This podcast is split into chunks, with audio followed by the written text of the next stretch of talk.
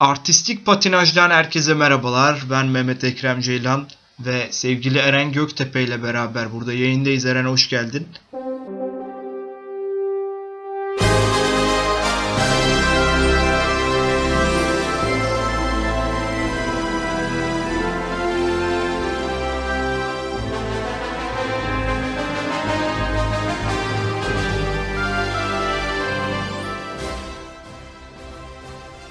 Hoş bulduk hocam nasılsın? Teşekkür ederim. Seni de iyi görüyorum. Umarım iyisindir. Valla çok iyiyim. Biliyorsun bugün toplantımız vardı ama toplantıda farklı bir tişörtüm vardı. Kayıda özel kayıt tişörtümü giydim ve karşımda yerimi aldım. O zaman bu batıl inancın umarım uğur getirir. Neden artistik patinaj? İşin kültür sanat kısmına değinelim istiyoruz ve orada art diye de bir e, kelime oyunu, bir şaka kendimizce yapalım istedik. Çünkü belirtmek de gerekiyor. İnsanlar bu artistlik patinaj ne diye direkt dinlemeyecekleri için böyle bir kendimizce bir şey yapalım istedik ve sanırım senle de bu sürekli kendi aramızda yaptığımız sinema, kültür, sanat üzerine olan sohbetleri Aa neden bunu podcast yapmıyoruz? Çünkü neden yapmayalım diye düşünerek böyle bir e, yola girdik gazamız mübarek olsun diyorum ben ikimiz adına da Ekrem'cim. Ben de benim adıma e, bulunmuş olduğun temenniyi kabul eder ve şunu eklemek isterim. Burada art niyetli bir programız. Ama art niyetli değiliz. Art niyetliyiz. sanat sanat niyetliyiz. Evet bugün neyin patinajını yapıyoruz peki? Bugünkü patinajımızdan da bir ufak bahseder misin?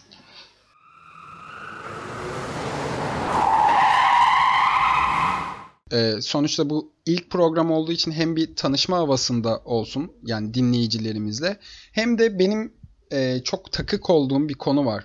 E, biliyorsun Victory olarak biz bir spor, dijital bir spor e, ürünüyüz. Spor medyasına dahiliz.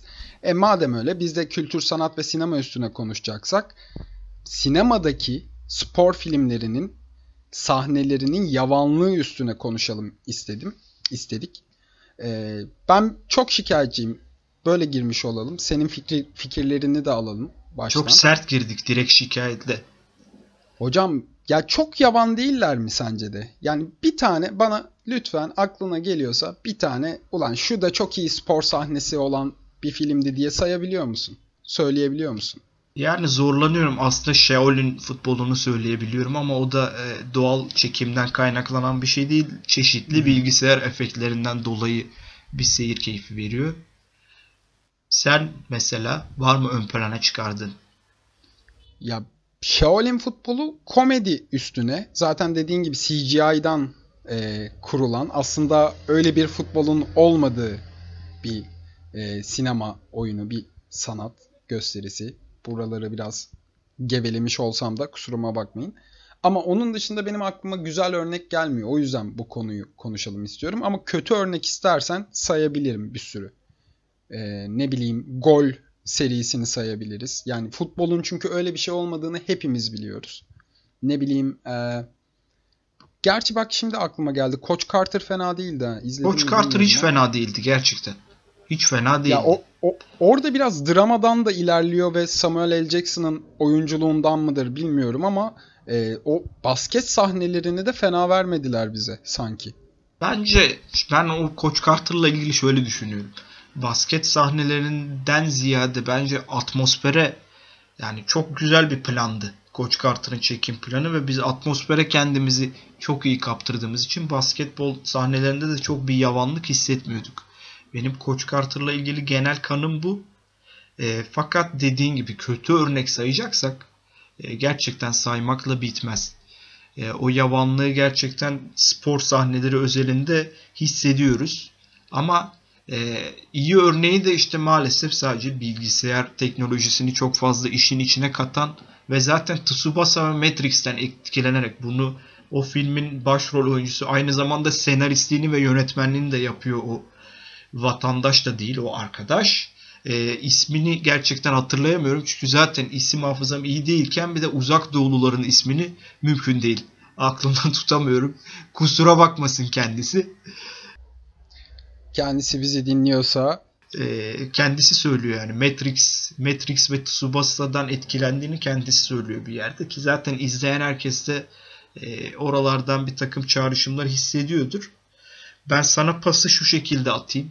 E, madem yani bizim spor filmlerinde beklentimizle alakalı bir şey de ortaya çıkıyor olabilir mi? Yani biz o spor filmindeki anlatılan karakterin ya da olayın o durumun hikayesini mi izlemek istiyoruz yoksa gerçekten spor sahnelerinin kendisini mi izlemek istiyoruz? Sence e, bu çok belirleyici Kesinlikle bir faktör oluyor. oluyor. Çünkü şöyle bir durum var yani bir futbol müsabakasını ele alalım.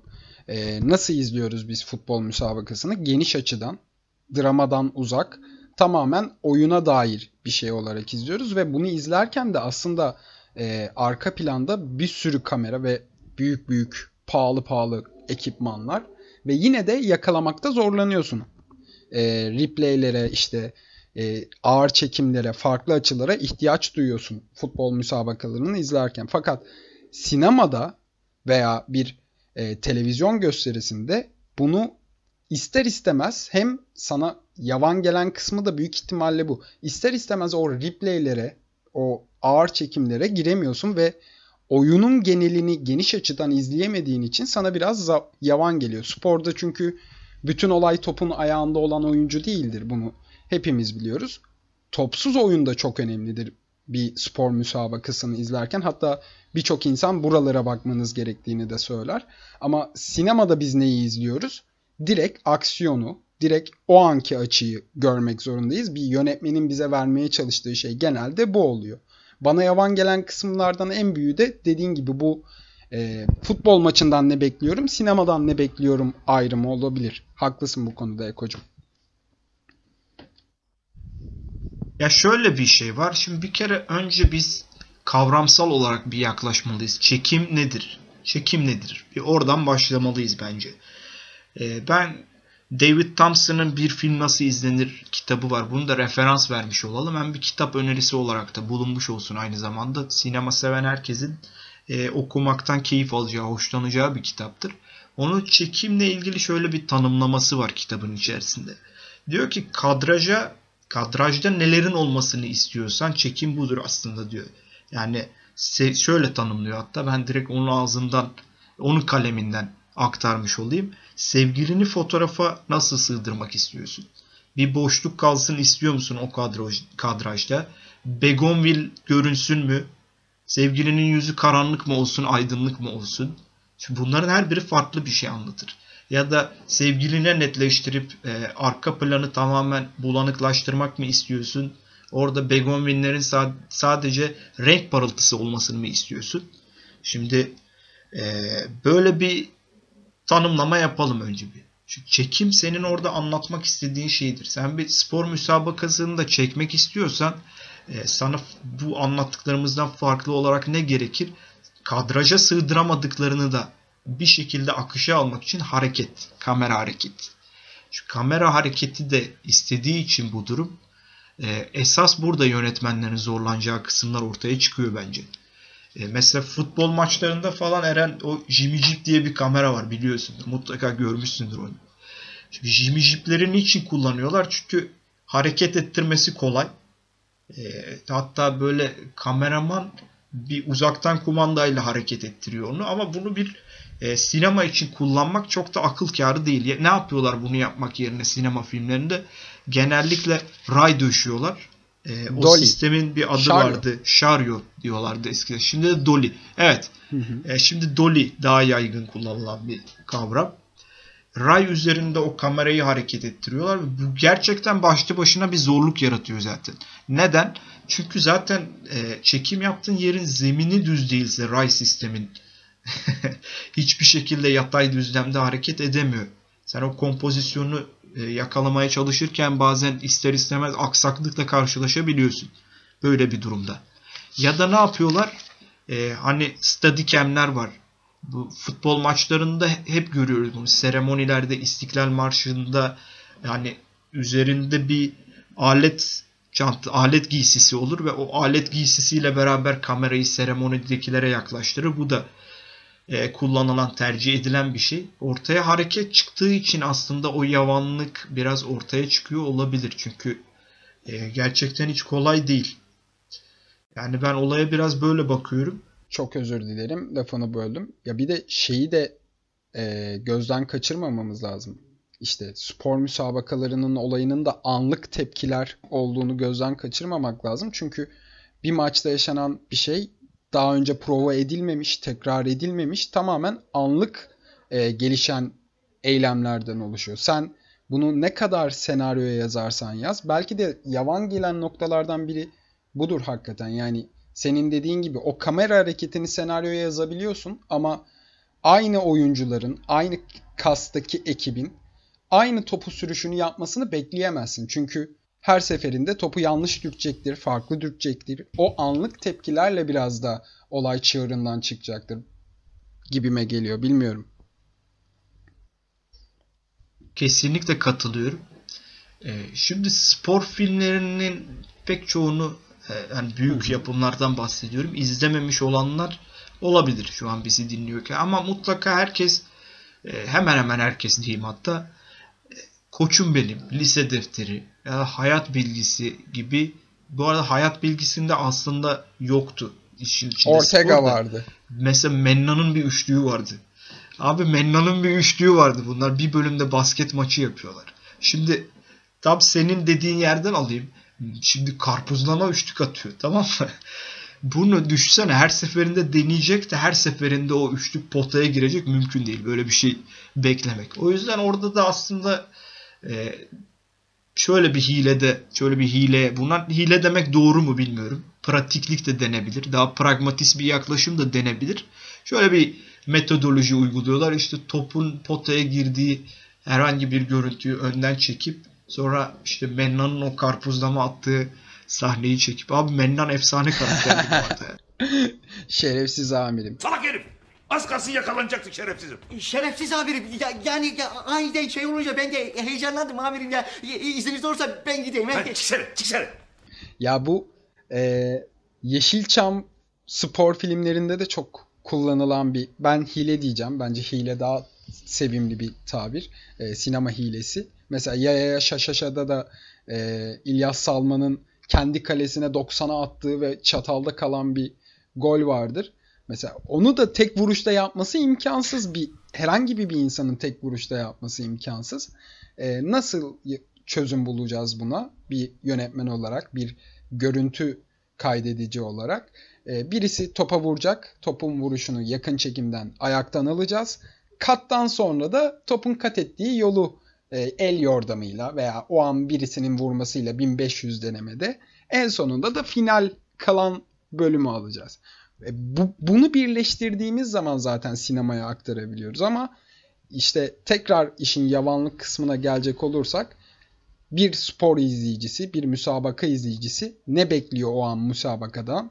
O an gelişen şeyleri ve o an gelişen bütün e, o karmaşık koşuların, duraksamaların, anlık reflekslerin yarattığı o heyecanı takip ediyorsun ya bir yandan da futbol izlerken. İşte ne bileyim tabii ki işin dramasını, sezonluk takibini, işte şampiyonluklarını da e, bekliyorsun.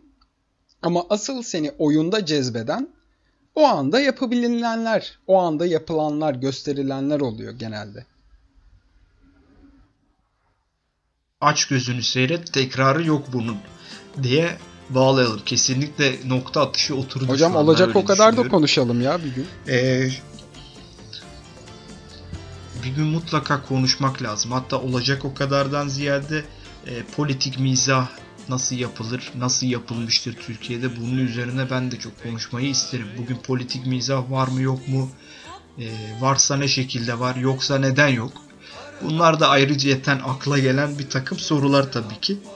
E, ben şunu da söylemek istiyorum bu spor filmleri üzerinden. E, bir de slow motion denen bir teknik var abi şimdi. Çok yaygın bir şey slow motion artık telefonların kamerasına kadar indi.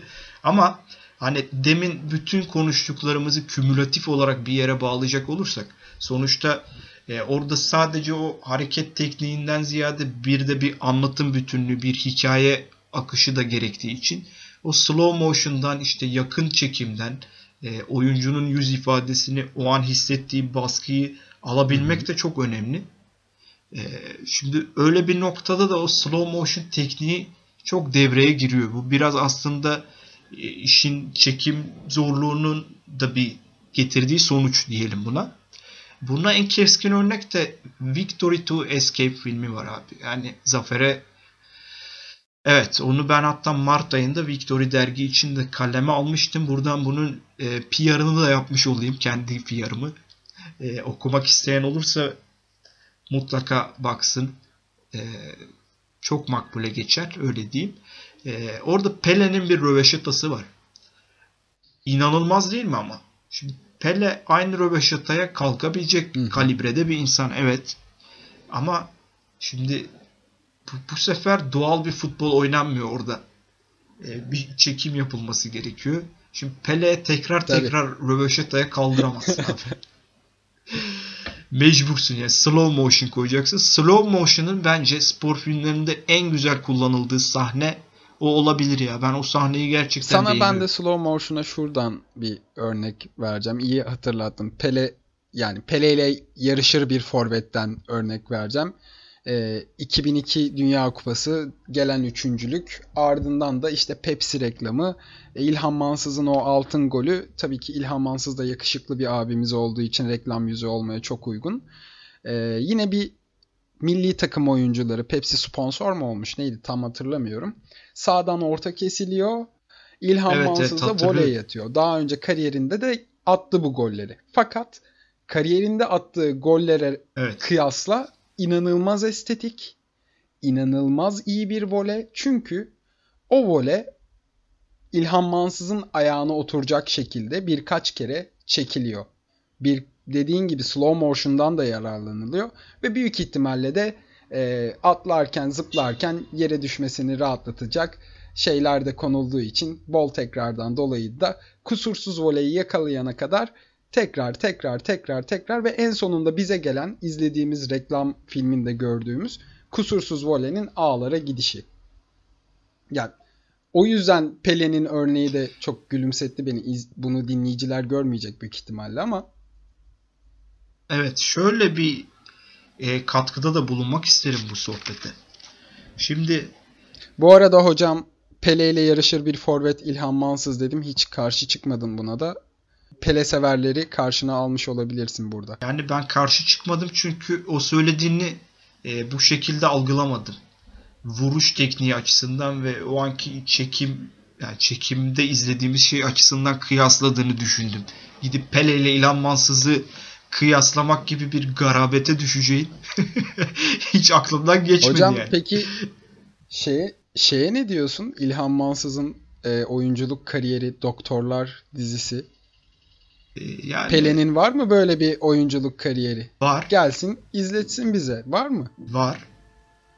Abi Nerede? Hangi dizide oynamış? Victory gibi bir başyapıt da oynadı. John Huston'ın başyapıt Ya- filmi yani. İlhan Mansız da Pepsi reklamında oynuyor. Ama dizi diyorum. Dizisi var mı Pele'nin ya? Belki vardır Brezilya televizyonlarında. Şimdi burada boş boş attım ama. Peki dizide oynamak, e, sinema tarihine damga vurmuş bir başyapıttan oynamak daha önemli bir kariyer göstergesi midir? Bak böyle Yani dumura uğrarsın dizisine işte. göre değişir. dizisine göre değişir hocam. Sonuçta doktorlar da Türk televizyon tarihine damgasını vurmuştu. Tabii canım. Doktorlarda Doktor Suat karakteri vardı. Bir tane alet istiyordu sürekli. Clem'di galiba aletin adı yanlış hatırlamıyorsam. Ee, lütfen yanlış hatırlıyorsan beni düzelt ama e, artık kaç sezon çekildiyse o dizi her ameliyatta bu adam Clem istedi yani. Demek ki ben de Clem istesem doktor olabilirmişim gibi bir şey de uyandı bende yani. Clem.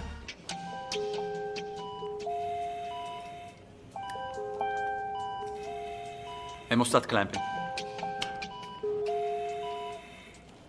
Portegü.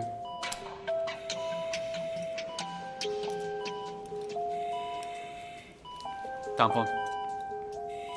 Yani yan- yanlış hatırlıyorsan seni ben düzeltemem. Seni düzeltecek kişi Atiye olur. Atiye'yi de bir gün buraya alırız ve Doktorlar dizisi üstüne uzun uzun kendisiyle konuşuruz. Ama Bu konuda en ufak bir söz sahibi değilimdir. Sana şöyle bir pas vermek istiyorum. Bunu aslında daha önce söyleyecektim fakat o an sohbetimize katılıp e, kapılıp söyleyemedim.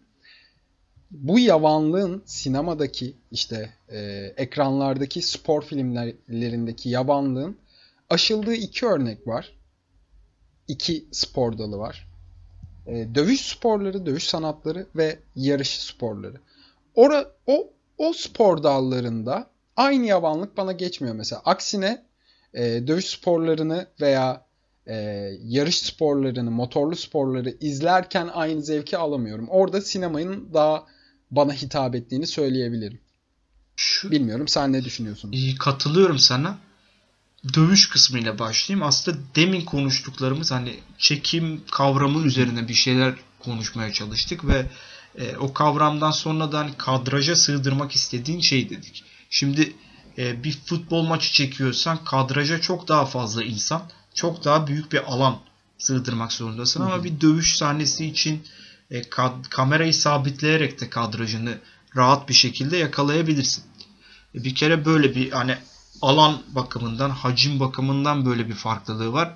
O yüzden hani daha doğal geliyor olabilir. Dövüş sahneleri çekilirken daha doğal bir şekilde orada sanki herhangi bir kamera hiç devreye girmemiş gibi sana hissettiriyor ve bu şekilde geçiyor olabilir. Tamamen bundan kaynaklandığını düşünüyorum. İşin yarış kısmının da e, artık ona estetik diyebiliriz ya. Çünkü sen onu normal yarışın içerisinde izlerken tek bir sefer Anlık pistten işte. Aynen geçip evet. giderken görüyorsun ama sinema filminde izlerken onun sürekli işte yavaşlatılmış şekilde ya da başka açılardan çekilmiş haliyle e, birkaç kez izliyorsun. O estetik gerçekten estetik. O estetik farkı diyelim ona da. Böyle yani olaya bakış açım bu şekilde. Bir de Eren'cim şunu söylemek istiyorum. Bu muhabbete mutlaka bunun da katkısı olsun. Aslında çok eski zamana baktığımız zaman henüz teknolojinin, dijitalleşmenin bugünkü seviyede olmadığı dönemde e, bu bahsettiğimiz spor filmlerini çekmek daha da zor. Çünkü yani makaralı filmle çekiyorlar ve makaralı filmde e, kurgu kısmında özellikle aynı verimi nasıl alacaksın? Yani dijital bir şey katamıyorsun. Düşünsene makasla makaradaki kurguda atılacak kısımları makasla kesip attıkları bir dönem. Bu arada makaralı da demişken bu konuyla hiçbir alakası yok. Ama sen e, Martin Scorsese'nin Wall Street'i makaralı filme çektiğini duymuş muydun? Hocam tabii ki duymamıştım. E, Scorsese dedemi çok severim. Bu arada kendisinin Marvel filmleriyle ilgili yaptığı eleştiriden sonra bunamış bu gibi gelen yorumları da esefle kınıyorum. E, kendisi yaşlılığında Wolf in the Wall Street, işte Zindan Adası gibi eserleri ortaya koymuştur. Lütfen kendinize geliniz. Adam çok doğru bir şey söylemiş. Bunu da başka bir bölümümüzde konuşalım isterim. Ben ayrıca. de çok isterim. Raising, Raising Bull'u da katalım işin içine. Çünkü e, spor fi aslında spor filmi midir Raising Bull? Bence spor filmi değil. E, Raising Bull ya çok iyi bir dramadır. Çok iyi bir dram, drama, yani... çok iyi bir biyografi. E, hatta otobiyografi bile sayılabilir. Çünkü Jake LaMotta tabii, anlatılıyor. Tabii. Jake LaMotta'nın bizzat senaryoda katkısı var. E, hatta kendi yüzleşmesi gibi bir yorumu da var filmi izledikten sonra. Kendi yüzleşmemi yazdım diye. Yani o şey, şu buna spor filmi şu, diyemiyorum ben ama demin hani makaralı film kesinlikle. örneğinden ve makaralı film örneğinden yola çıkarsak işte çekim tekniklerinden yola çıkarsak e, belki genelde daha yakın planları tercih ediyor Scorsese orada. E, belki o yüzden de çok daha fazla bize o psikolojik gerilimleri hissettiriyor olabilir o filmde. Tamamen Kesinlikle. teknikle ilgili ya, olduğunu düşünüyorum. Tabii şeyi de es geçmeyelim. E, Robert De Niro da inanılmaz bir performans sergilemiş. Onu da es geçmeyelim ama e, Raising Bull'un spor filmi olup olmadığını e, aramızda yaptığımız sohbetlerde de seninle konuşmuştuk. Çok emin değilim ama içinde bir dövüş, e, içinde bir boksörün hayatının geçtiği filme spor filmi diyebilir miyiz? Diyebiliriz. İçinde dövüş sahneleri, boks sahneleri var mıdır? Vardır. O yüzden spor filmi olarak da adlandırılabilir. Ama ben senin gibi işin daha dramatik ve psikolojik yönüne eğildiğini düşünüyorum Scorsese'nin. Ee, teknik kısmına gelirsek de Dave Grohl Foo Fighters'ın kurucusu, solisti, aynı zamanda Nirvana'nın da bateristi. Onun çok güzel yapımcılığını üstlendiği Sound City diye bir e, belgesel vardır. Buradan dinleyicilerimize onu da tavsiye etmiş olayım. Şundan bahsediyorlar o belgeselde. Sound City diye bir stüdyo var Los Angeles'ta. E, dijitalleşmeden önce kurulmuş bir stüdyo ve makaralı kaydın işte kasede kaydetmenin orada şeyini tanımını yapıyorlar. Kat yapılacak yerlerde birisi gidiyor bir çizgi çekiyor bandın üstüne. Sonra oralar tek tek kesiliyor ve tekrardan yapıştırılıp kayıt devam ediyor. Makaralı film çekmenin de böyle bir zorluğu olabilir. Çünkü çok e, izlerken bu bize yansımasa da devasa tekrarların yapıldığı filmler, yapımlar bunlar. E, teknik kısımdan da çok zorluğu olabilir dediğin gibi. Katılıyorum bu konuda sana. Ve Scorsese dedemi bir kere daha savunuyorum burada. Ben de savunuyorum. Hep de savundum. Hep de savunmaya devam edeceğim. Diyeyim. E, bugün konuştuğumuz konularla ilgili üzerine eklemek istediğin herhangi bir içinde kalan ya bunu da söylemesem olmaz söyleyeyim bir dediğin bir şey var mı? Shaolin futbolu sevdiğim bir komedidir. Fakat aynı ekibin Kung Fu Sokağı adlı inanılmaz bir komedisi vardır. Ee, sen ilk baş Shaolin futbolu örneğini verirken söyleyecektim. İçimde kalmıştı. Bana bu son sözü verdiğin için de tekrardan teşekkür ederim Eko'cum. Ne demek? Yani bunu duymuş olduğuma da sevindim senden. Ee, çünkü yine içinde biriktirdiğim bir şeyi dışa vurdun. Bu özelliğini çok seviyorum zaten. Senin ben e, bu konuştuklarımızın belli bir kısmında David Thompson'ı referans verip onun yazdıklarından yola çıkarak bir şeyler söyledim. Kapanışı da onunla yapmak istiyorum. David Thompson şöyle bir şey söyler. E, bir plan bazen bir cümle bazense bir kitaptır der. Ve sonuçta bizim bütün bu bahsettiklerimizde her şey e, bir plan dahilinde ortaya çıkan şeyler. O yüzden bu cümlenin yakışacağını düşündüm bu konuşmanın sonuna diyorum ve bizi bu dakikaya kadar dinleyen herkese çok teşekkür ediyorum. İlerleyen artistik patinajlarda görüşmek üzere. Kendinize iyi bakın. Hoşçakalın.